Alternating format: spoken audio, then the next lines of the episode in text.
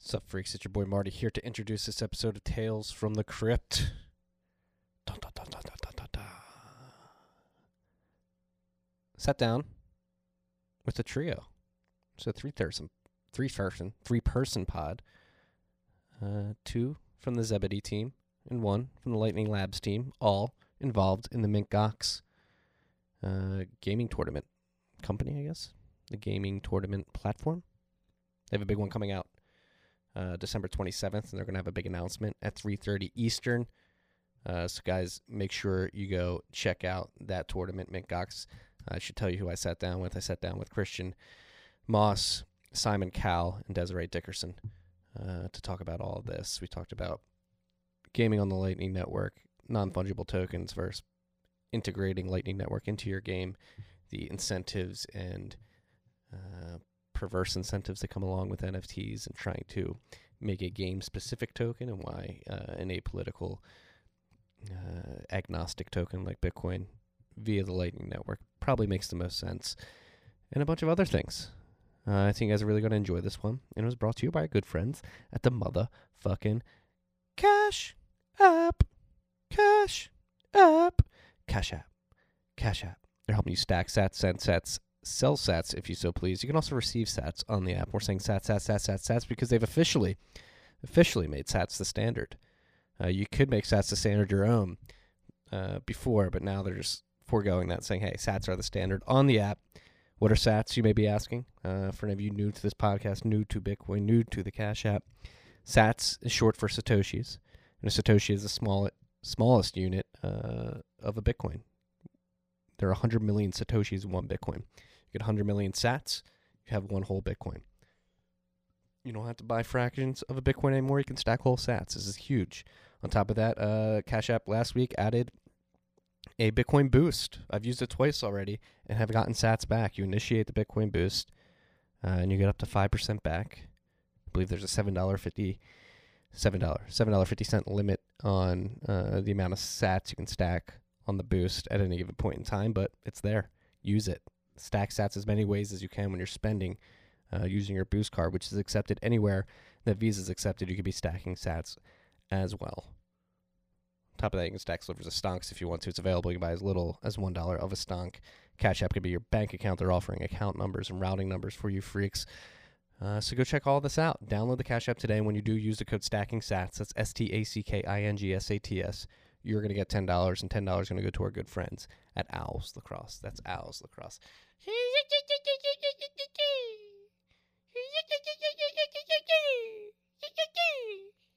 Owls Lacrosse. Stack those sats. Stack those sats. Stack those sats. And enjoy this episode. How do you like my whispering?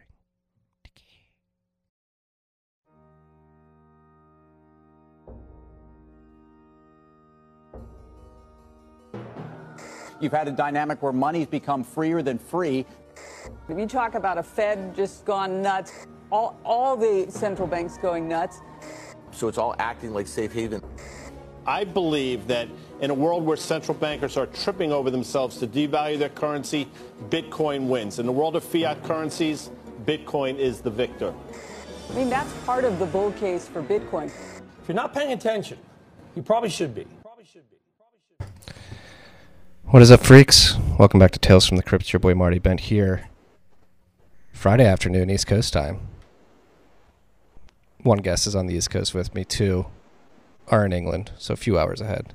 Five hours ahead. Or six hours ahead now. What is it now? that We had daylight savings. five, I think. I It's know. five. Yeah. It's dark anyway. Six Yeah. o'clock. We're uh we're sitting down with a team from Zebedee. We've got uh ladies first, Desiree Dickers, Dickerson, Christian Moss, and Simon Cowell. We're here to talk about the Lightning Network, gaming, Mint Gox, what the hell's going on? Why should we use Lightning over NFTs? So I think we're gonna start this conversation. I think if you freaks have been listening to this podcast for quite a while, actually had Andre Neves on on the show in 2018, which is crazy to think it was that long ago. Um, uh, and that was back when he was at Koala Studios, bef- which uh, eventually rolled into Zebedee. Is that correct? Kind of, I guess. Yeah. Yeah. Well, well, Andre did. Yeah, Andre's rolling in, and so the- Koala himself is uh, is a river now, isn't he? I think so, yeah. And um, so that's like the last time we talked about gaming over the Lightning Network here on TFTC. You guys have been putting on uh, tournaments on the weekends, uh, building games, having people from all over the world join these tournaments and basically compete to win sats. So I guess let's start with the inception of Zebedee, the particular games you're working on, and then we'll get into the tournaments that you have this Sunday and then a week from this Sunday as well. Um, so I don't know who wants to jump in first. It's the first four person podcast. I've had the, quite a Des while. is Light- the Des is from Lightning Labs, not Zebedee. Yeah. Yeah, because I love the Zebedee folks. I am You have a- still lighting you have a. Zebedee- Um, so very You have a much Zebedee there. email, though. Did I What? send a- the invite? No, that's Julia. Yeah, no, no, no. I'm at Huh. Lightning Labs, but um, I do love the Yeah. folks at Lightning, Zebedee so. very much, um, and that's why we work on the, the Mint Gox stuff um, together. But yeah, I mean, Simon or Chris is, is best to like get off and. and I thought you were doing dual roles. Like I know you're at. Lightning Labs. All right. S- I thought I thought for certain. She's just uh, she's just the covert plant that uh, I starts. suppose like that's more gaming. about we have Mint Gox, which is like a, a collaboration between Zebedee, uh, Desiree, and Oh. like Sunday Games. Yeah. So Mint, Mint Gox is like we can talk about like the inception and how Mint Gox ca- kind of came about. Yeah, let's Um, that. No, I'm checking now. I sent it to your Gmail, Desiree. I'm completely wrong. For some reason, I thought I sent it to a Zebedee email. Yeah, let's get into it. Um, so Zebedee was something that um, I, mean, me, Chris, and Andre, the co-founders, and we all kind of had similar ideas of this independently. And I was at Bitstamp, and I, uh, you know, the Bitstamp guys are really, you know, really Bitcoin heavy and have been and really into gaming. That was their background. Um, so they let me incubate this idea of Zebedee, which is okay. Let's take Bitcoin and make it a payment, the payment infrastructure for gaming. Um, you know, blockchain gaming, and we can talk about this later, but you know, blockchain gaming had a, you know, a whole thing, and it's really failed because like the games like are not great, and who wants NFTs and who wants like specific gaming tokens? So we thought, okay, like Bitcoin is the global interoperable digital value. If we just create the infrastructure to enable people to, um, to like game developers to plug it in, then it'll open up a whole new world. Right? And what we're, what we're not trying to do is pump like our own asset. We're trying to pump Bitcoin.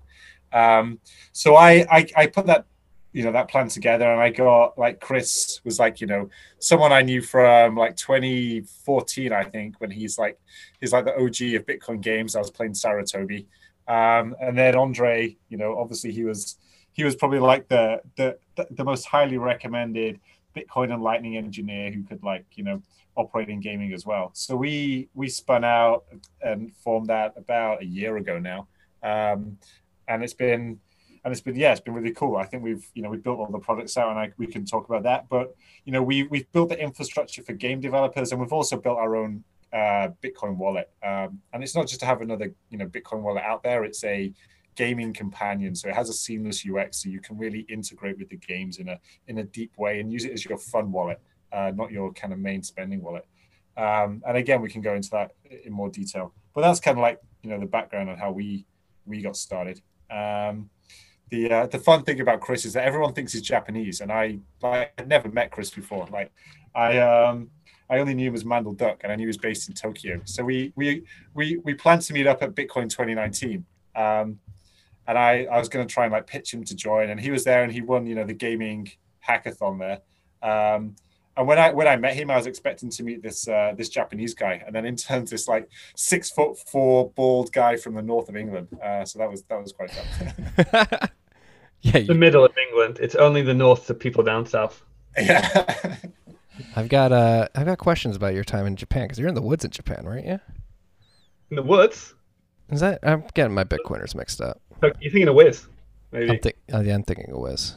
Um, But I like the way you guys are framing Zebedee too. Is payments platforms for virtual worlds and building dev stack, or excuse me, a, a stack of tools for devs so that they can integrate Bitcoin into this stuff.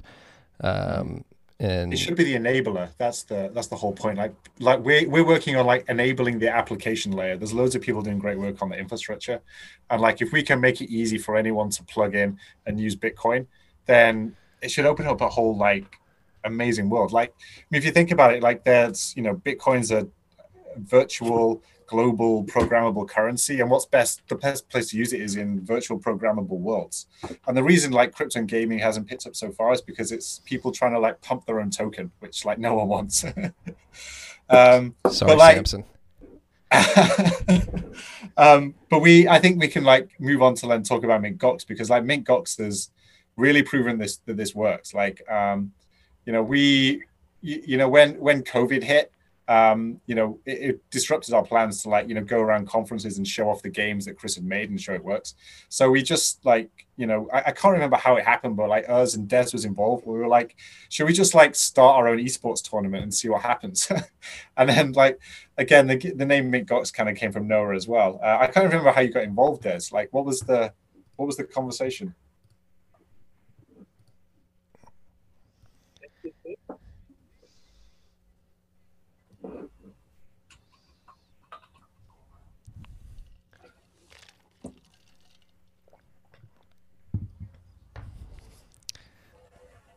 I don't even remember what we were on a call for. Um, I can't remember, but I mean, I've personally just been interested in this use case from the perspective of Lightning Labs because obviously, I mean, you know, Marty, I listened to your very long podcast with Ryan. Um, so Ryan and I work very, very closely together. Um, and so, you know, he and I, um, along with Elizabeth and the rest of the team, think about a lot about like how do we grow the network? Um, you know how do we bring on new users? And so gaming has always been interesting to me because i think it's just kind of like to me it's such an obvious on ramp to bring people not you know not only to lightning but you know just to bitcoin. Like people are coming to play these games who have never ever touched bitcoin before never really thought about but it's so easy. It's not even it's even easier than earning bitcoin because you're actually having fun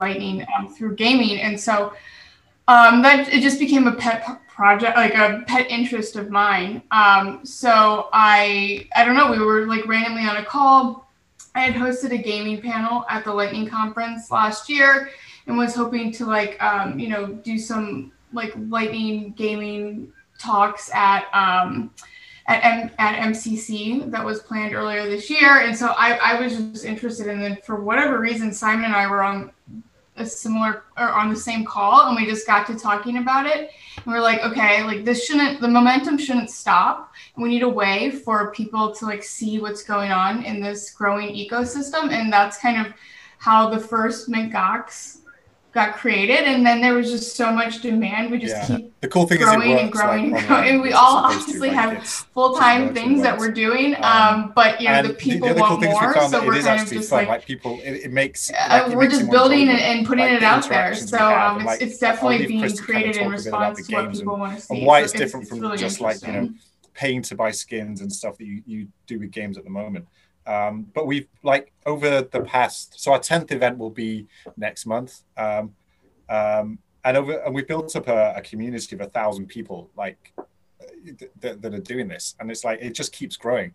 And we've also attracted sponsorship money, so now we're we're starting to give away like 10 million sats per per, per event, which we will do next next event. Like that's what's there to be given away. Um, and we've got more more money to like give even more away. Like people are, you know, see this is like the way to get the next user and the next type of activity. Because like not not everyone wants to be a trader, not everyone wants to be an investor. Like and not everyone wants to um, well i suppose everyone wants to like you know buy stuff with with bitcoin like you know use other great stuff like fold and Bitrefill uh, and stuff like that but we're this is this is something completely different. Like you can just turn up have fun and come away at the end with with some money um, some real money.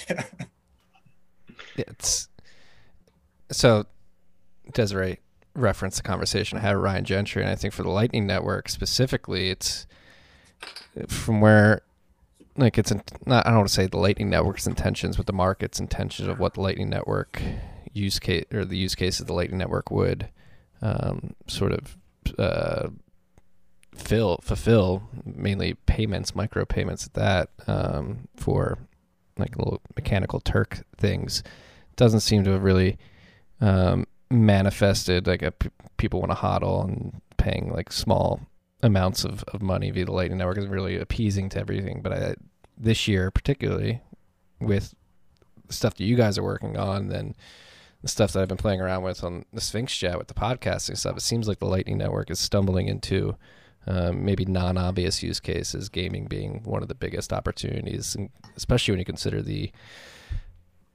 I mean, that's all like a lot of like the big trends in tech and stuff like esports going to take over the world multi-billion eventually trillion dollar market and it just makes a lot of sense that the bitcoin world and the gaming world would collide and the fact that yeah. it can do so in this this fashion is is fascinating because again these tournaments i think i just saw a 16 year old win like a 3 million dollar uh, tournament for f- uh, Fortnite the other week like Sounds uh, yeah, it's insane. And like to think, yeah, like of these worlds merging makes a lot of sense. So I, I guess the point I'm trying to get to is just observationally, you guys are f- following this. Obviously, is is like are any of the gamers starting to look at this and and see like, oh wow, I can make Sats. Like I may not win that three million dollar prize eventually. Maybe uh, there is a three million dollar prize denominated in Sats, but just making small amounts of money. Like, do you see gamers getting into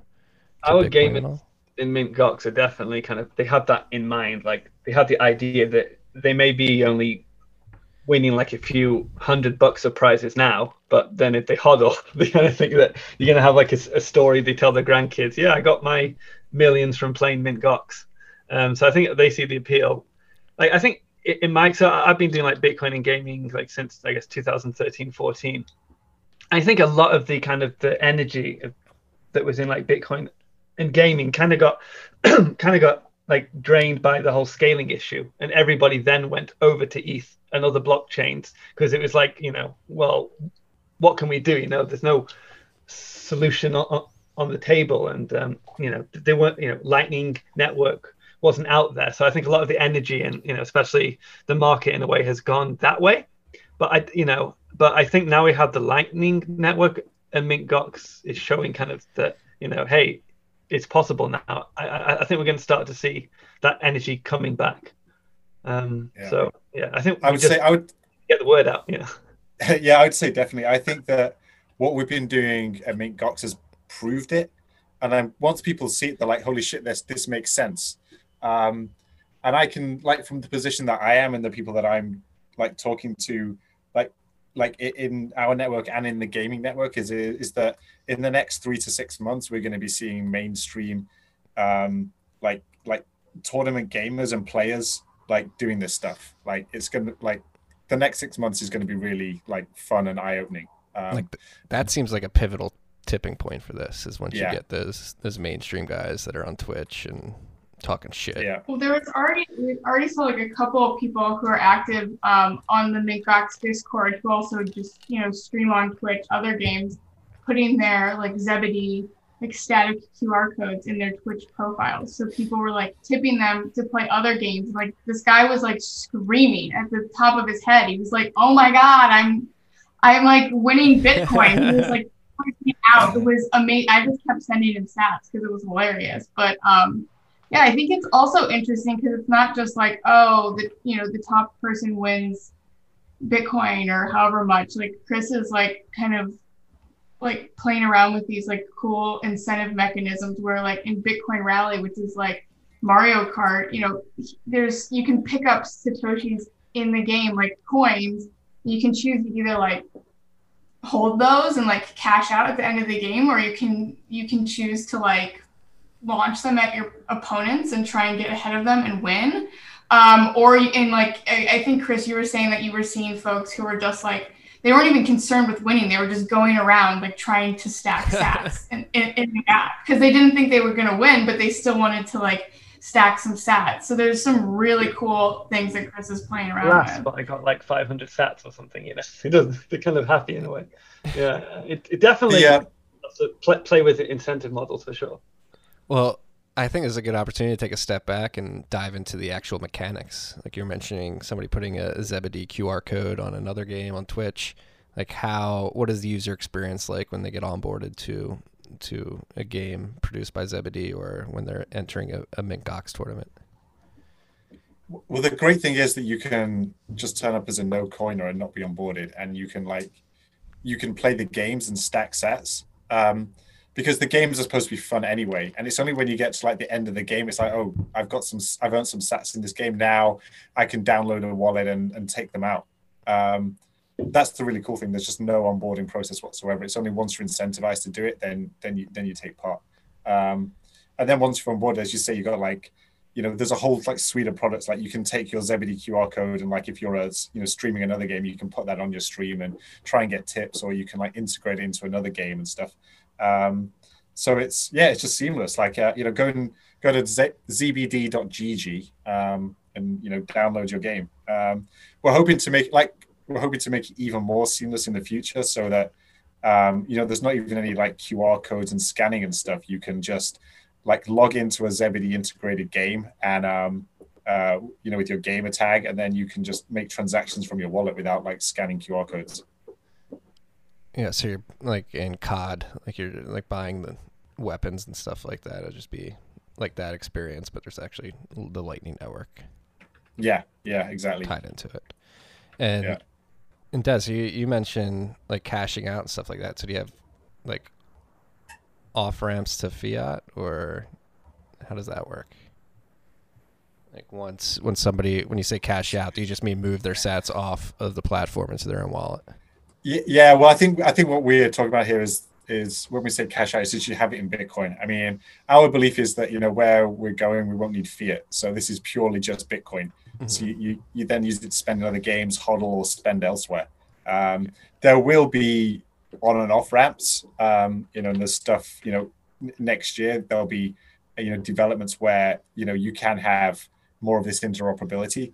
But right now we're focused on like pure just just Bitcoin. Yeah.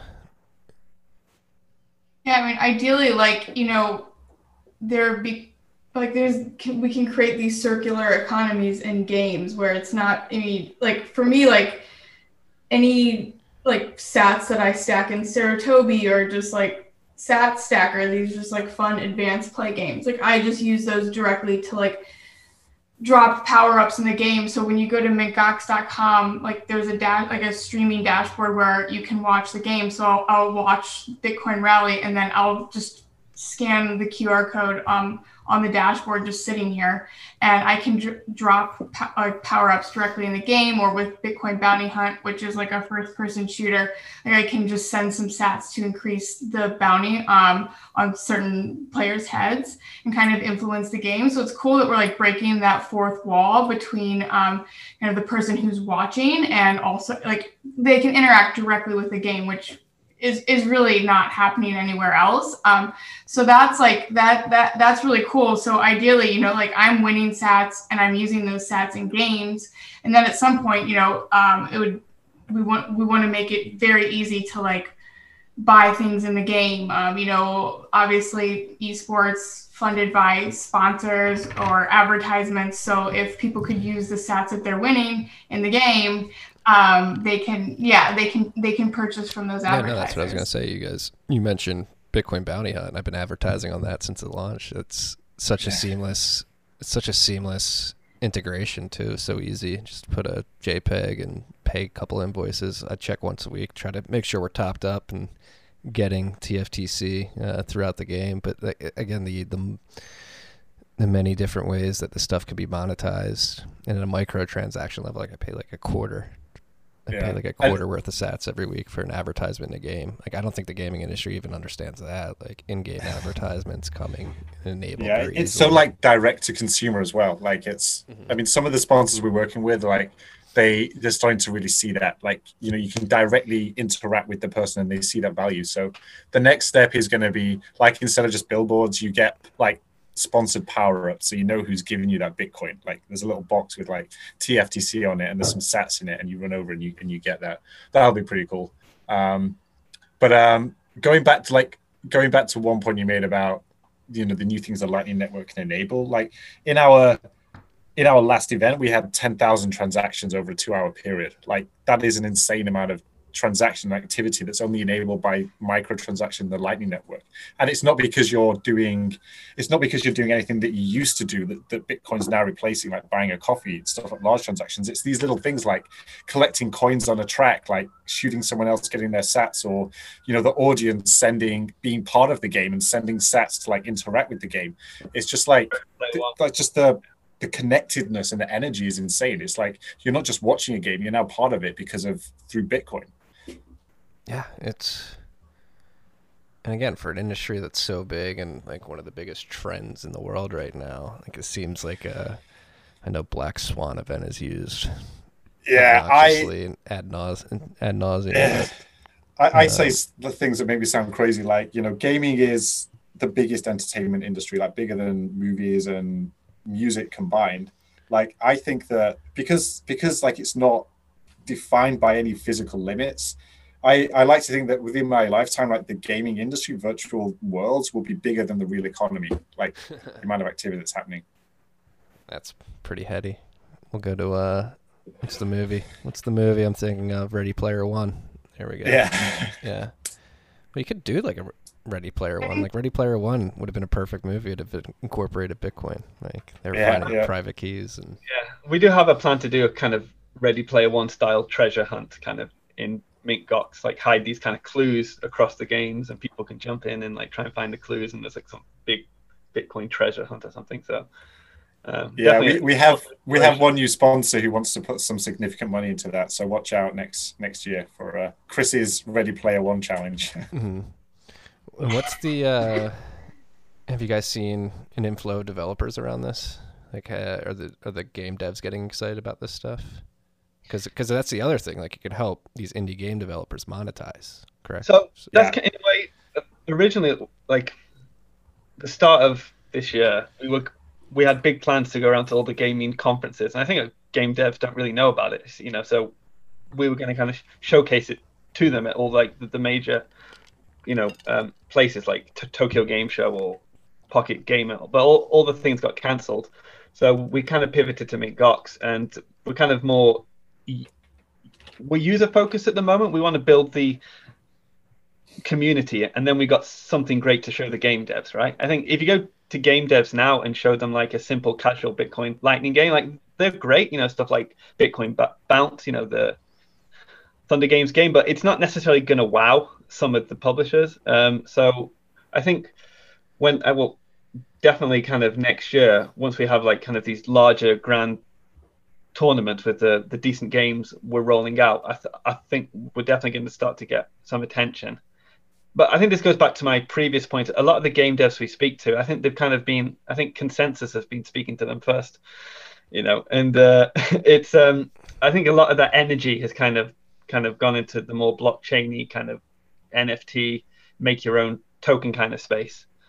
And uh, I think a lot of them, like people, uh, most people in a way, like most people heard about Bitcoin. very few people have actually heard of the Lightning Network. And when I speak to game devs, I get a lot of, well, like Bitcoin, did, didn't you have a scaling issue? Like, yeah, kind of thing. And but now we can actually kind of show, like, I think Simon and I, it was a few months back, but we went to um, a kind of blockchain gaming meetup in Manchester in England, and a lot of people were showcasing their games, and they were kind of nice looking games, but they were quite cumbersome and confusing. Well, first you you, you download MetaMask, and then you get some ETH, and then you get this NFT, and then you, you know, and they really didn't, they couldn't really demo it at the time, like at, at the conference. But Simon and I, at the time, we had this Street Fighter style game. Reiki. Um, Reiki, yes, yes. Yeah. So we kind of just got people playing that, and the audience could just kind of like send some sats in, into the game to drop power ups for them. And I think it was a bit of an eye opener that how you know easy it, it was and how it works now kind of thing.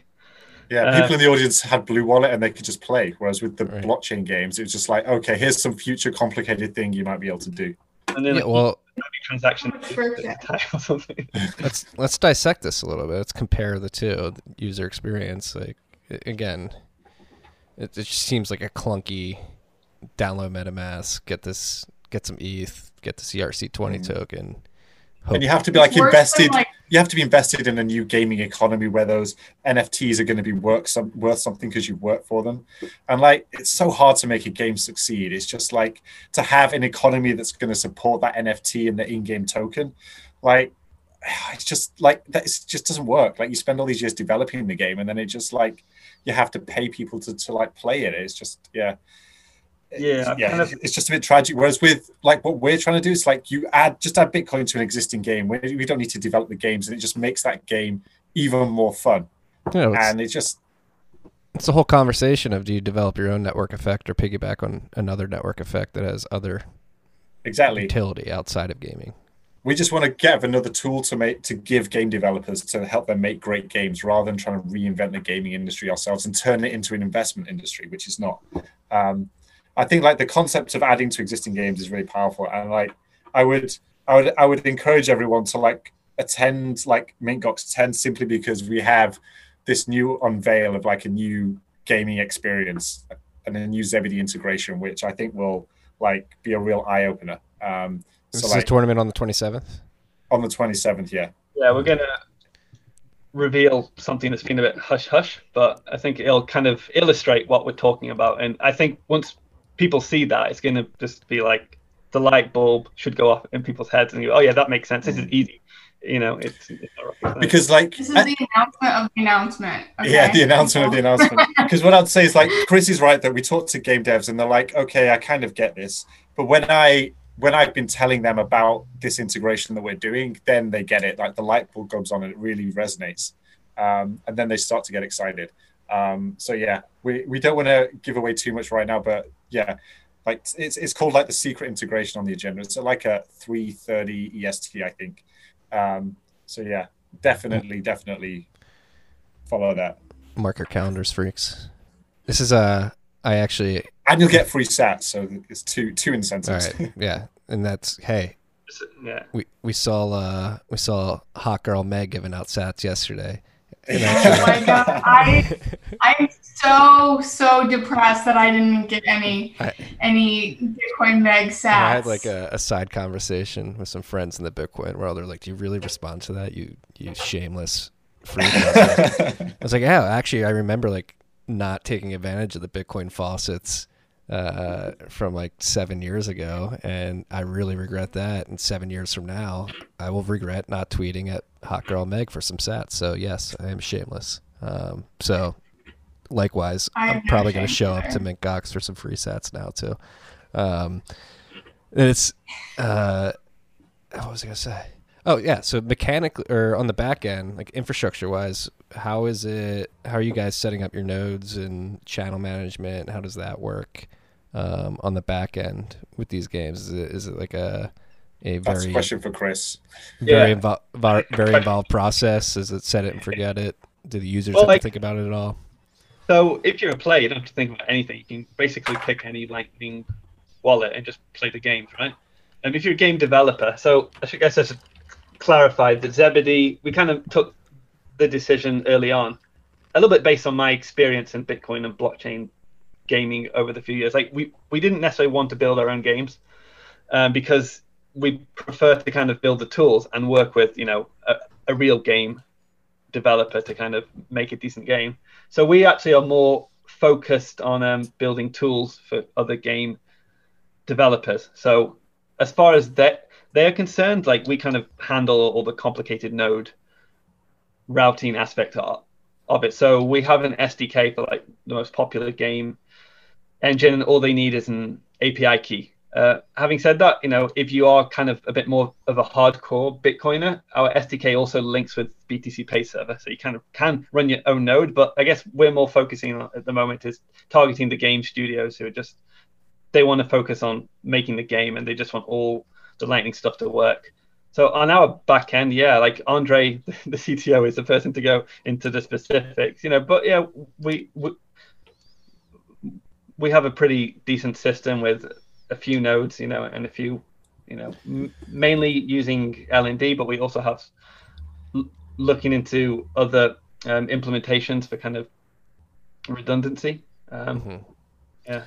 No, well, uh, the reason I ask is because this actually leads to a very interesting point for the Lightning Network in general. Like a lot of people think routing nodes are going to centralize around uh, people providing financial services, but the incentive to facilitate in-game usage of this will just naturally provide other players in this in this routing game uh, bigger hubs with different use cases and in in different industries, which I think is a blind spot for how a lot of people view the Yeah. Lightning Network and how it will evolve and who will uh, facilitate. A lot of people think, oh, it's just all the Wall Street's going to come in and take up all the routing, but Mm.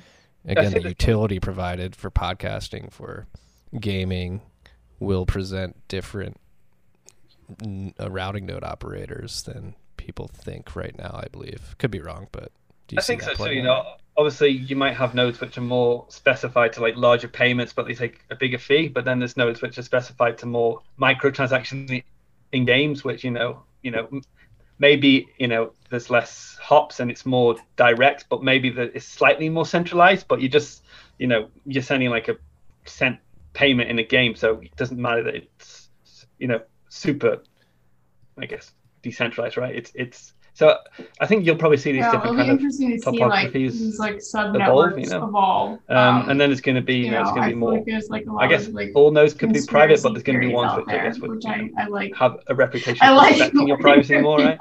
So I, I think it's just going to be like different strokes for different folks for different industries for sure. No, no. Um, you know, Justin Justin O'Brien on our team is like always like coming up with these crazy conspiracy theories that like you know there's secret forces like working to like take over like and make these like sub love networks conspiracy and, theories like, on this podcast, Things. Des, so um, you know, he's like the ancient aliens guy. I'm sorry, Justin, if you're listening.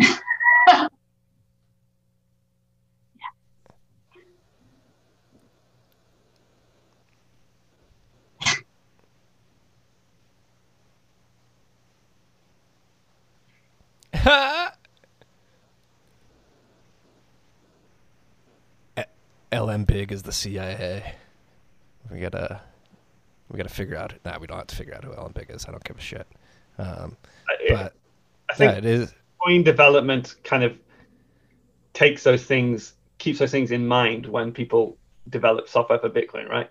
Even if these crazy, that's what we kind of build for. We assume that that's happening or it's going to happen to some extent, right? Which is why we have, you know, the philosophy of run your own node and this kind of stuff. Um, so I think it's just good engineering rather than a conspiracy theory.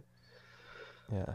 So how do you guys think this I think changes the gaming industry for better or for worse? Like, is there a potential that adding this Well, in-game financial incentive sort of perturbs uh, the reason people game today? Does it make it better? Does it open up the possibilities? Does it give the incumbents a run for their money as indie gamers can can actually compete and monetize? Um, I think that's of- exactly it. Like I think I think you're going to have indie gamers. It gives them like a, a new competitive advantage to get new users for the new things that they that they add, um, and like ultimately it'll help like people like Epic like take on like the because you can have your own payment system where you can like start to monetize and like slowly cut it. You like then you can say we don't need Apple like. Um, I think I think that's the path, and then the big studios will kind of catch on. If it if if the indie studios start to make money, then the big studios will catch on and start to like transform what they do. Um, that's that's my view from the conversations I've had. Yeah, I think like the big studios, in a way, they generally can't do something that's risky because legally, you know, they're, they're often like, you know, they have a, a, a commitment to shareholders, right? So if something hasn't proven to kind of work, they can't actually kind of roll it out in the products. But the privately owned indie game studios, they can take the risk, and once they start to make a profit, then the big studios can go to the shareholders. Yep, we can do this now. You know, it's, it's kind of been proven. Um, but yeah, I, I, kind of think I did a presentation on this at the Lightning conference. I kind of think it, it's people say it's like going to revolutionize game. I kind of think it brings gaming back to what it was or what it should be. Like I, I kind of went a bit philosophical in, the presentation, but kind of pointing out that before digital games, people always kind of played games and spice it up a bit with a bit of like cash or value transfer, right? It was kind of like the human nature, you know. When I was a kid and we used to play board games, we'd always like use whatever we'd put our pocket money in there, or, or we'd use our, our candy, and you know, thousands of years ago, cards and chess. It was all you know. People played not for money, but they often played, you know, with a bit of money or a lot. And um, I, I, think once digital games came out, you couldn't really do that because you, you know, the internet. Well, the internet it wasn't around, but when Nintendo or Atari started to make games, you know, they couldn't like they could take quarters from the player, but they couldn't. You know, it, it was difficult to have like coins that could go between players. So they kind of kept that like in an iconic form where they had the Mario coin and Mario would get the coins, and that was always assumed that games and coins they make sense, but they couldn't actually make those coins or sats, right? And then yeah. the internet, Zelda, Zelda and rubies. Exactly. You know, it's just it. You can kind of see it's hiding in there, right? And it existed in games before, and they tried they put it in the game kind of in the UI and the UX, but they couldn't actually make it physical. And then the whole gaming and internet got taken over by you know in-app purchases and all these kind of walled gardens. But now we have like Lightning and Bitcoin. I, I think it just makes sense just to connect the Mario coins to Bitcoin, right? It's just take it back to where it was. So I think a, a lot of it is just going to be quite simple and kind of just bringing gaming back to what it should be. But then on top of that, I think there's like an extra layer of new things and new innovations and new ways of gameplay that we haven't even thought of, like bots competing and earning money for you and all these kind of things. So I think that's like the interesting thing. But yeah, a lot of it is just you know kind of what gaming should be. I, I think is going to be possible finally. Yeah. Like Chris's um Chris's talk, I still remember at the Lightning conference was like very inspiring. Like when he talked about kind of the like the origin of like the social aspect of gaming and how you know h- how money has always been a part of that. And so i feel like you know this is just like happening at the right time. I mean gaming is becoming such a social platform. You know people are living their lives on games especially now with like COVID and everyone being totally remote, um, you know, people are starting to transition like their actual social activities to games. And so, um, you know, and I think Sphinx and, and, and Paul and Paul over at Sphinx Chat is doing like an awesome job of like reintegrating like the transfer of value um, within social interactions. I mean, look at the success of like WeChat. So I think like, you know, this social aspect in gaming is going to like alongside um, you know bitcoin is going to like collide to this like ultimate ultimate social experiment we're all kind of just like living and like transacting in games. Like that's that's like my like my view of the future what what it looks like. Yeah that's i mean i'm not a youth anymore. I'm an old man now.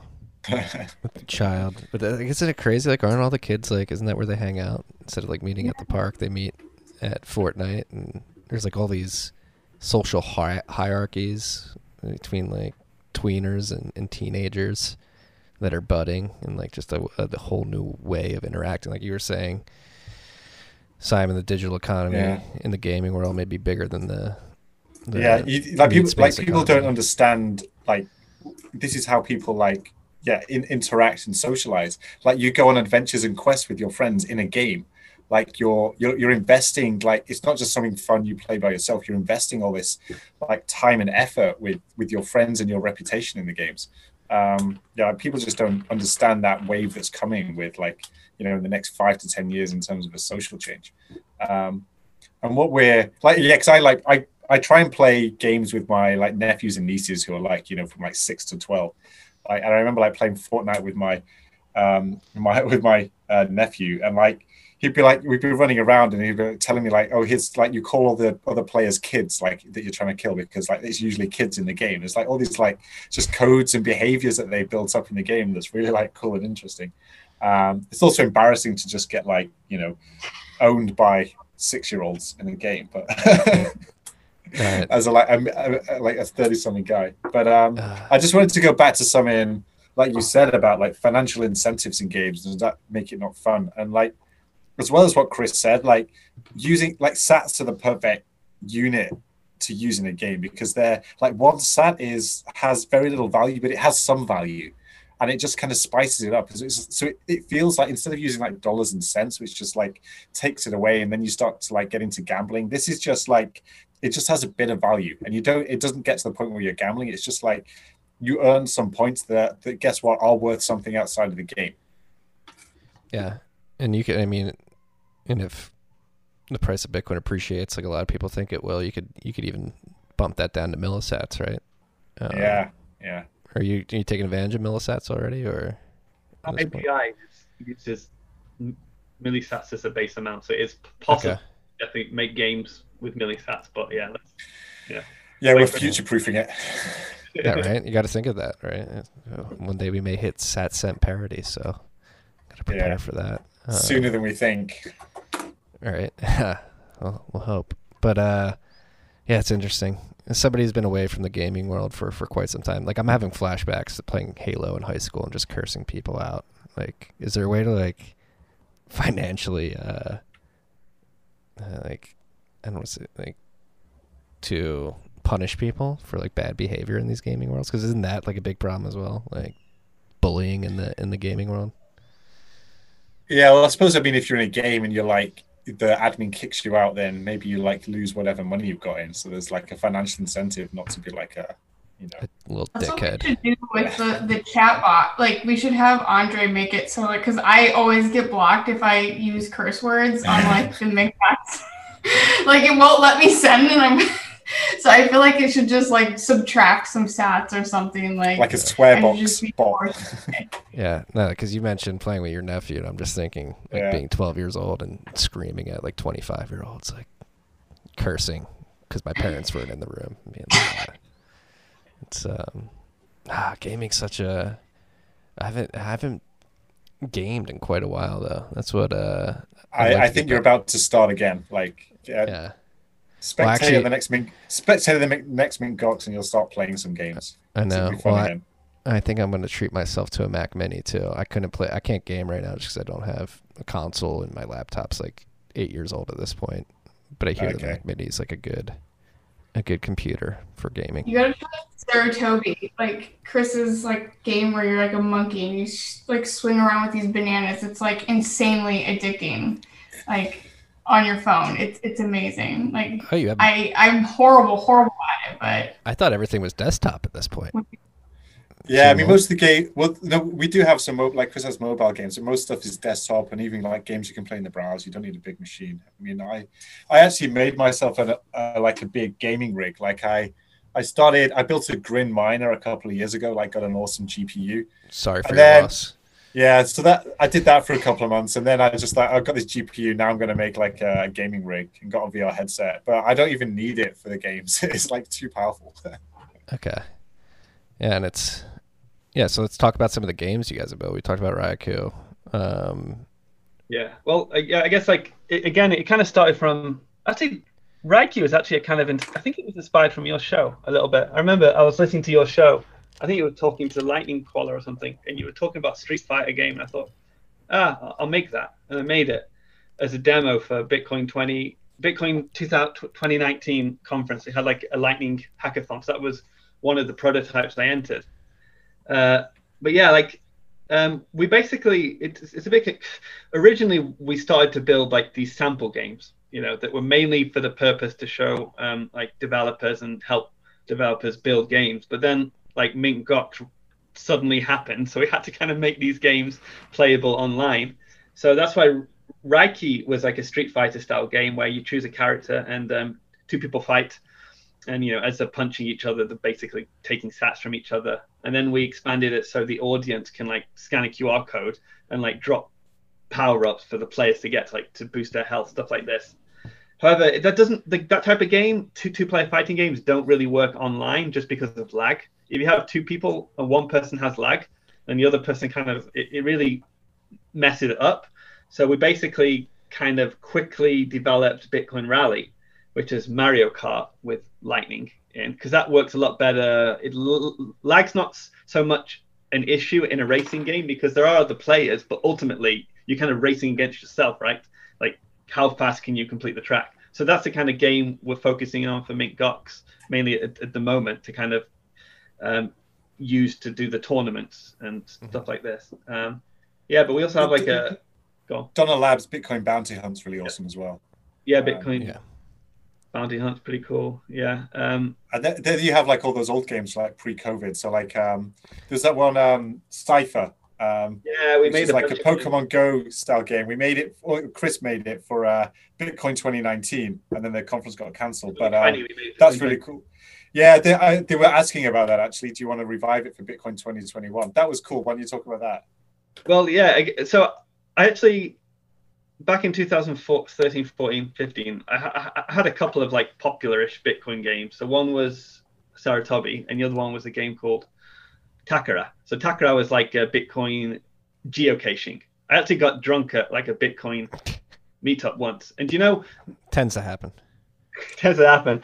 Do you know very expensive beers? I think it was now, but um, when you're drunk and you kind of think you see coins on the floor, do you know what I mean? And it's just like rubbish or something, or like a party popper. That, that's how I got. You know, hey, wouldn't it be cool if like there was just like Bitcoin on the floor?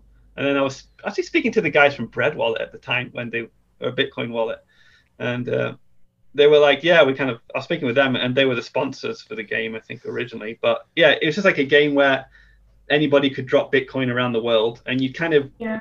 you would secure it with like a geolocation specific question. Like for example, you, you drop Bitcoin in a bar, and then you go to the bar and, and, and you pick it up, but in order to claim it, you would have to say like, well, what's the Wi-Fi password of this bar or something, right? To kind of stop Ah. you it. Um, yes, so that was actually quite popular. I did like a bunch of stuff in Japan with that, a bunch, a bunch of campaigns, but then it all kind of hit the scaling issue, and it was becoming quite difficult to continue. So when we formed Zebedee, we were building a similar game, which is a bit more Pokemon Go style, uh, but with the Lightning Network. So you would wander around and kind of you would basically hack cypherpunks or something, and then if you hack them, like you, get Bitcoin, and these were like based on sponsors. But then like nobody could go outside for a while, so we kind of shelved the game um, because of COVID. But that's probably a game we'll probably look at bringing back as well. You know, anybody can just like drop Bitcoin around the world with their like company logo or sponsor, and then people can open the app and go and find it and see the advertisement, get some Bitcoin. Yeah, no, this is. I mean, there was a shitcoin called GeoCoin that did exactly that, right? Not with the advertiser, but they would airdrop. Um, and they would like geocache their coin. And This Yeah. is just like proving the point. Like anything, any altcoin thinks of will eventually be ported over to Bitcoin in one of its layers, and Yeah. Right. And this Well, is in, in gaming, arguably, has been one of the most popular use cases on Bitcoin for quite a while, especially if you consider Satoshi Dice a game.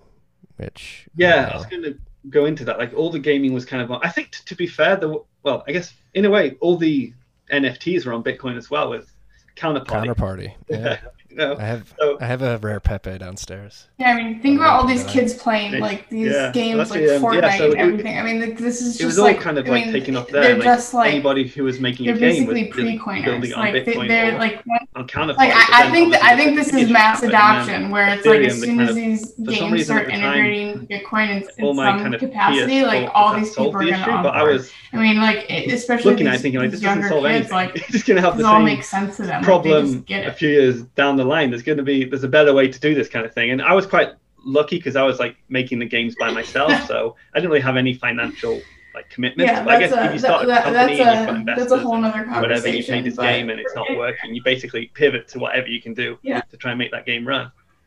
Um, but yeah, it, it it was all on Bitcoin, like, and I think like I said, I said already in the podcast. Now we have the Lightning network for payments. I think we'll definitely start to see those kind of games coming back, and I think we might start to see game tokens and NFTs coming back for some of the solutions. However, I think there's a, a I think there's like a non-technical issue with them. I think they kind of have a strange incentive that That what, doesn't like make have people even who say that have they a lot even tried? Like I literally am kind of think sending that, sats you know, nonstop. um, I'm, I'm if I literally every day like, in my doing game something. And it works one, every single time. Like I don't know the last valuable. time like I had a failed payment yeah, or I've never, anything. I've never gotten the NFT, even though I, I have a rare Pepe. It was gifted to me, but like the For how long? Oh, he froze. people are hot on like the NFT art. Like it doesn't make any sense to me. Um, I, I, yeah, I think there's something there, but I think it's like an order of magnitude difficult problem to solve. But I think like just Bitcoin and gaming, it's like n- no brainer. It's much simpler. So I, am kind of have, have like like a toe in the water about like NFTs and game tokens, but I'm really not interested just now. I think it's to see what happens and what's the best way to do it. Um, but yeah. Yeah. It's very overly complex. Like building this economies where each individual item's its own asset with value that you've got to try and price. Like there's just gonna like 99% of NFTs will be worthless. Like Right. It Yeah. messes you're gonna want game to you're gonna want to administer that yourself. Like, like I was around like a bunch of my friends and like peers made NFT games, and the problem is like I've seen it time and time again. You make these tokens in your game and you make them rare, and uh, people buy them, and then once they don't start to make money on your token that you made, they, then they get quite litigious and angry, and then your incentives as a game company come around. Well, we need to kind of pump our token because all the users are getting annoyed that this token they bought isn't worth anything. And so I think th- then you kind of go into this like death spiral with your game. That's what I've kind of seen personally. And then it's you stop focusing on making the game you want, and you start focusing on kind of hyping up your token to try and keep the users happy you invested. And then somebody buys them all and then dumps them and messes up the market, and it gets it's a very difficult problem to solve. I think. that's the other thing. Like the first people come is investors come in, like you know, like crypto investors and small VCs, and then you have to try and incentivize a way to get gamers to play the game to actually create economy and create people who want to use it. Um, whereas Bitcoin's already done that; it has value and people want it. So like, just start there. Um, the the ultimate point about you know the games that we're building is that like Chris has done some like great like you know demo games that show what it is that you can do with Bitcoin. But we're, you know, as we keep saying, we're focused on just like enabling Bitcoin for all the existing games out there. That's that's our market, um, and that's why you know, you know, we're, we're building stuff so that games with tens of millions of active users can can have Bitcoin in them, um, and that's what we're going to see next year.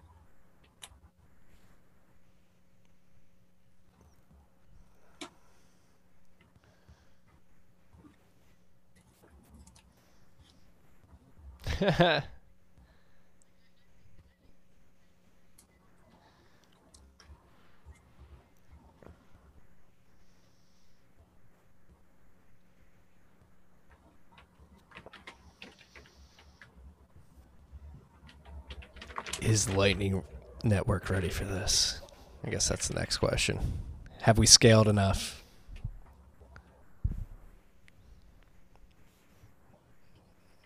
You don't, you don't know you don't know until you try it out, right? Um, it's uh, It's more ready than base layer was. That's all. I mean, you're talking to one of the biggest Lightning Network bulls out there. I fucking love the Lightning Network. I use it literally every day, either receiving, sending, streaming payments. Um, I like where the Lightning Network is personally compared to what a lot of people, a lot of people are still calling it vaporware. It's like you don't even know.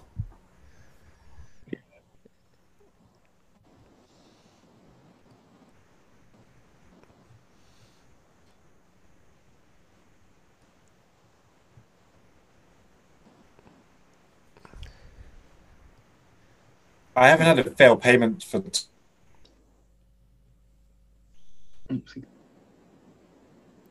He'll come back here in a second. I, I kind of think the people who say that, like, what other crypto are they using that's working?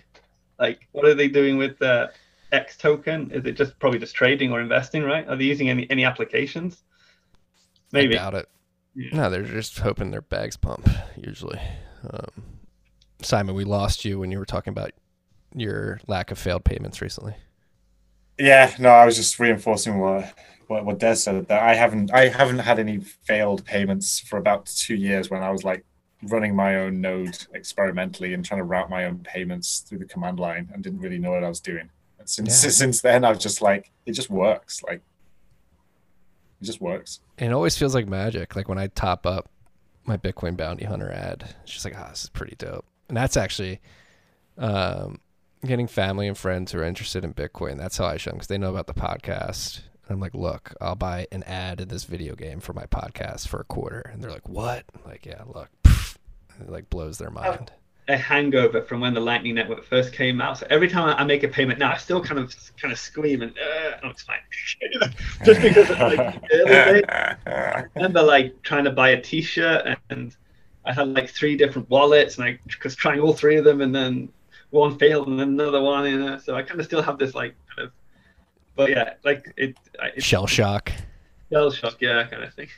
It's uh well, it's crazy. Like uh Matt and I were actually talking a rabbit hole recap last night. Like our shout outs are fifty dollars worth of sats at a given point in time when somebody pays them.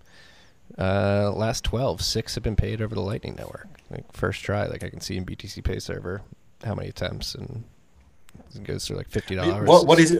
What is amazing, like, is is like in the games that we're, we're talking about, like when the audience is paying to drop power ups and they they pay and then a power up drops in a game, it's just like instant, and that's like using an external payment system, the Lightning Network. It's just like, it, like it just it's it's like magic and it works. It like and you don't have to rely on anyone. It's it's so cool, so cool. Well, and it truly wasn't possible before the Lightning Network, right?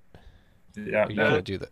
I did it in my original games, and then got told off by like Luke Dash Jr. and stuff. For what? Taking up block space or yeah, well, that, actually, that was kind of yeah. I remember at the time, and like uh, yeah, I was like I was But just There, weren't there like zero conf- transactions though, were they? Like they weren't instantaneous.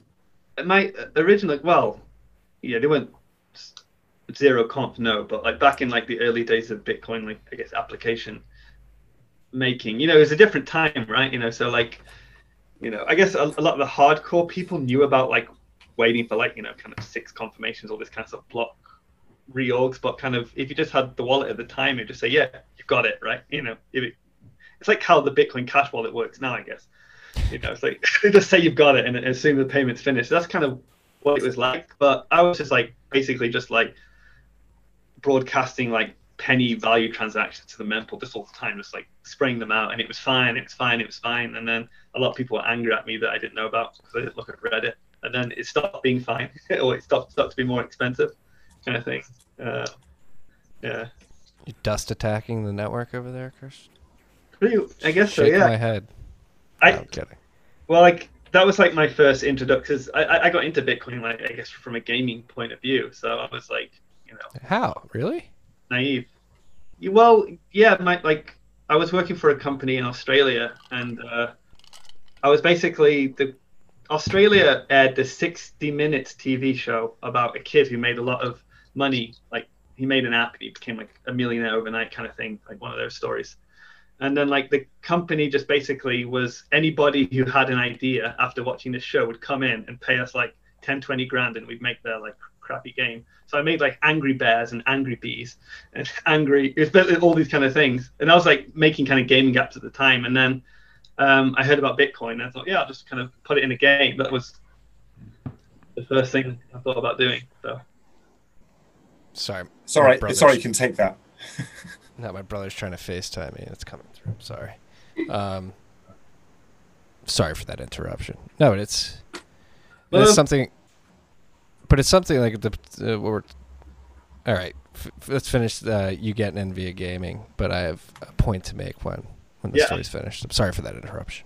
finishing then, yeah, I was just kind of said that I think a lot of people who got into Bitcoin, I think in a way, it depends what podcast you were listening to at the time, but it was kind of like sold as like this is the application layer, right? And like you know, even like people like Andreas at the time were saying, you know, and everybody's going to because it's going to be Joey token and all this kind of stuff, and it's like you know, so we all kind of full force building stuff on on the base layer, and so yeah, I got into game and then ultimately didn't work.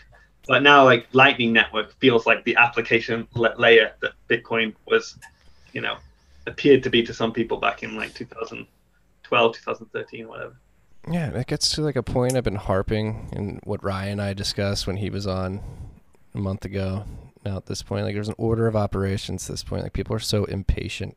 Um, like it's it's frustrating for me as an outside observer and a user. Um, that like Ethereum, oh, smart contracts, NFTs aren't perfect on Bitcoin yet. Let's go build a whole new chain.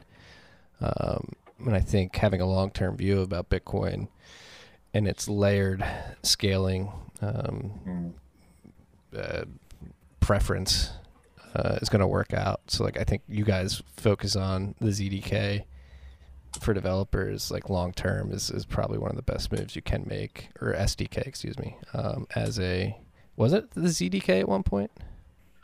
I think someone said call it a ZDK, but we thought that's that's just confusing for people who like don't know about Lightning. Like, Yeah, LDK. Um, We're, we're trying to like convert no coiners, so like let's not invent new things.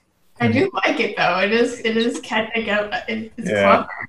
Yeah, I think Matt might have actually suggested that, like on an RHR when we talked about Zebedee. Yeah, we- we'll we'll rebrand it once we're successful. No, don't don't rebrand by by any means. But again, like the point I'm trying to get to is, I think you guys are setting yourself up for long term success by being patient and Yeah. building these things out in a way that's not scammy and like trying to bootstrap a network effect with its own token.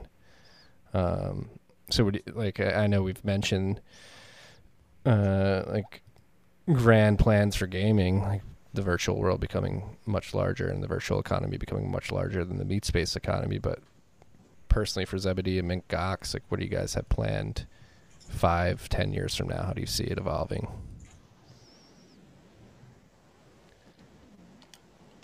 I mean- Um, Yeah, Simon. I don't know. Take it for for Zebedee. Yeah. you just go ahead for a minute. Oh, okay. Um, yeah, I mean, for at least from the Mint Gox side, um, you know, like I kind of said, um, you know, we're kind of just building in response to the demand, like what people want to see. We're just trying to build. Um, so it's kind of nice because like the market kind of creates what we're doing. Um, but over the next year, um, you know, we're just thinking about what we can build for people in the next year. So that's like more more esports tournaments uh, more often, bigger prize pools. Um, you know, just getting more people developing games that we can start featuring in Mint Gox. Um, we also um, are you know planning to do once life is back to normal some in-person esports events. So um, you know, hopefully, you know, having some cool announcements around Bitcoin 2021. Um, so if and when that happens, um, you know, there will be some really cool Mint Gox and Zebedee stuff um, at that event, as well as like other gaming stuff. So um, yeah, with Mint Gox, it's just you know we want to get people involved and, and start get, getting them onboarded um, to playing games on Lightning. So yeah, just more more events. So we'll be at the very least hosting one major event um, every month for the, the next year. Um, also doing like mini tournaments in between, doing qualifiers, um, hosting um, like this lightning lap thing that maybe Chris can can describe. But Marty, it'd be great to get you on there and um, get you competing um, against like other other Twitter personalities. Um, it'd be cool to, Aw, cool to see. don't call me a Twitter personality. I don't know what it Dennis. was. uh, no, I'm kidding. Um, no, I'd love. I need to get on it. I need to start experimenting with this more. Uh, yeah, we'll see that for sure. Am I? Uh, you can hear me, can you? Um, yes. yes I'll. I'll, I'll try and give you my, my, my kind of forecast. So from like the Zebedee side, like over the next year, two years, we're going to see like Zebedee integrations with some like mainstream games that can be played, like you know games that are already like insanely popular, and now people are playing them for for sats.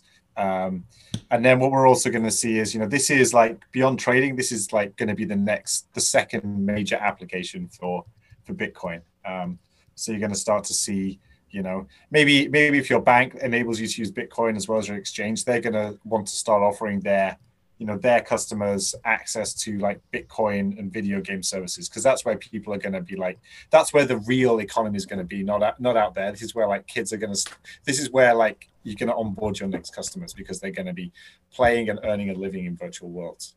Hmm. Simon, I think you may overtake the other Simon Cowell as the most famous Simon Cowell on the planet at some point in the future. Will they? What's it like sharing a name with that guy? Uh, you get upgraded a lot, which is great when you book like reservations things. but you you have to live with the constant look of disappointment on people's faces when you turn up and they realize their mistake. I have a cousin. Um, I'm not going to dox myself. I, I'll tell you when we're finished recording. But similar, similar. A cousin and an uncle actually. Well, that the other great thing is like it's so hard to like my digital footprint is so obscured by him. Like it's it's cool. Like you can't find anything out, out about me. Yeah, it's good for OPSEC.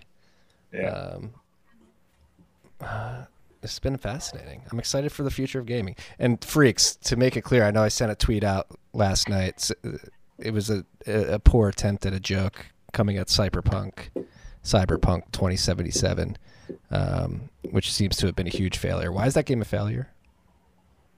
Um, Uh, I, I think for like I don't know if it is a failure. Like I mean, I really like her. Like she's she's really nice. Um, but as I said, it's, it's really hard to create a game. Like it's really hard. Like less Yeah. than five About- games. So succeed. The game. Cyberpunk 2077. It's a game. Oh, sorry. Oh yeah. Yeah, I'm not talking about okay. a person. No, yeah. okay. You're thinking of. because wasn't it like it was like highly anticipated, launched recently, and people are like asking for refunds. Is it a fail? I, I've been meaning to download it. It's it's it, it just basically like from my, my understanding is like you know they kind of had deadlines to get it up before Christmas, but like they got disrupted because game dev always takes longer than you think it does, and also like COVID probably some of the staff I don't know couldn't work, and they kind of like it, it got released a bit buggy. I think the main scandal has been that on consoles, so like certain consoles, the game graphics are like pr- pretty poor.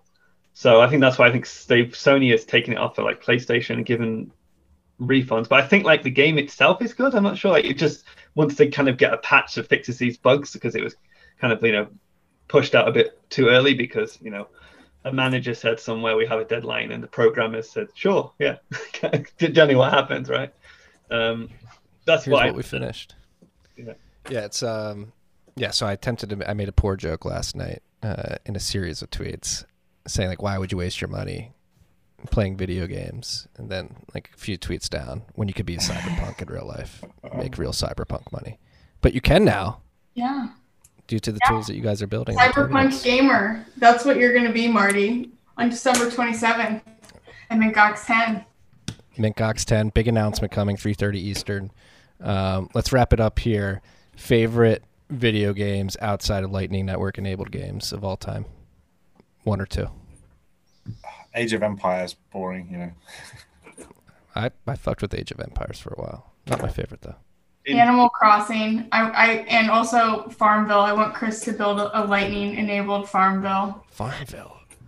Ah, I- I don't. I, I haven't been on Facebook in quite a while, but I don't miss the Farmville notifications. That would that would flood your noties. I got Chris, Metal Gear Solid was a big one I used to play. The, yeah, uh, Gran Turismo I used to like. Uh, a bunch. Call of Duty I used to play a lot. Mon- I think the first game I played was like Monkey Island. It was like one of my kind of childhood game, I suppose. yeah, yeah. Myself personally, it was Zelda Ocarina of Time and Halo were my one-two punch. Excellent. growing up. Yeah. A little Star Fox 64 thrown in there as well. Um, well, Chris, Des, Simon, thank you for joining us. I learned a lot. I'm going to game more.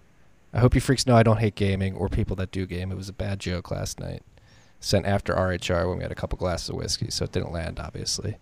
Um, but I really do think what you guys are working on is extremely important. And like I said in the beginning of the episode, it's a use case that is highlighting the the power of the Lightning Network and something that wasn't really obvious when the Lightning Network first launched, but it's coming more obvious by the day. These little micro interactions and economies growing in the virtual world, particularly around gaming. Um, where can we find out more about the tournament next week? What you guys are doing at Zebedee? What you guys are doing personally?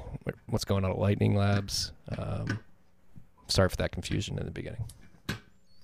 Oh, it's a lot. Um, yeah, I follow Mint Gox at Mint Gox.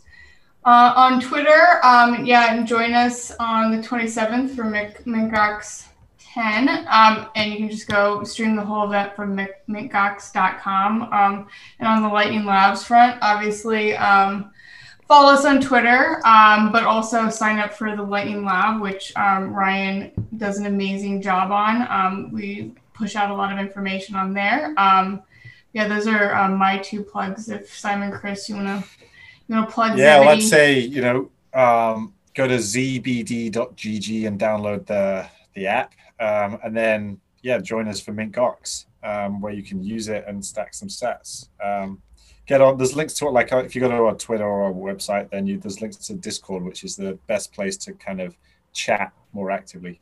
Yeah, join the Discord is good. Yeah, um, yeah, just mintgox.com. I'm Mandelduck at Twitter. Um, one thing to point out that Mintgox, you can just enjoy it in a browser. It's like a, a, a live Twitch stream, you know, and you can play the games, some of the games in the browser as well. So yeah, if you go to mintgox.com, it has all the information. Yes, it's zbd.gg. Z e b e d e e dot gg. No, no, no. So, yeah, so just the letters. Oh, just letters? Oh, yeah. So Z, Z, B, and D, the three letters. Dot GG. ZBD. All right. I'm an idiot. Yeah. ZBD.gg. Yeah. All right. It makes it easier. A lot easier. Thrown in But now you've said it, we B's, should also have zbd.gg as well to redirect to the same webpage. yeah. Or you can go check out what they're working on at E zebedee dot io too. You can check this out. Um, gentlemen Awesome. and lady, appreciate your time. Thank you again for forgiving me for my mess up earlier this week, and I look forward to joining you on the 27th. And uh, excited to see what you guys have to drop at 3:30 Eastern on the 27th. Great. Thank you. Thanks, Thanks for having us. Appreciate it. Thank you. Do you have a funny story that you were going to dox yourself about? Or? Yeah, wait. I'm gonna I'm gonna hit Oh, I'm gonna stop the recording, and then when we're done recording, I'll tell you. Uh, peace, and love, freaks.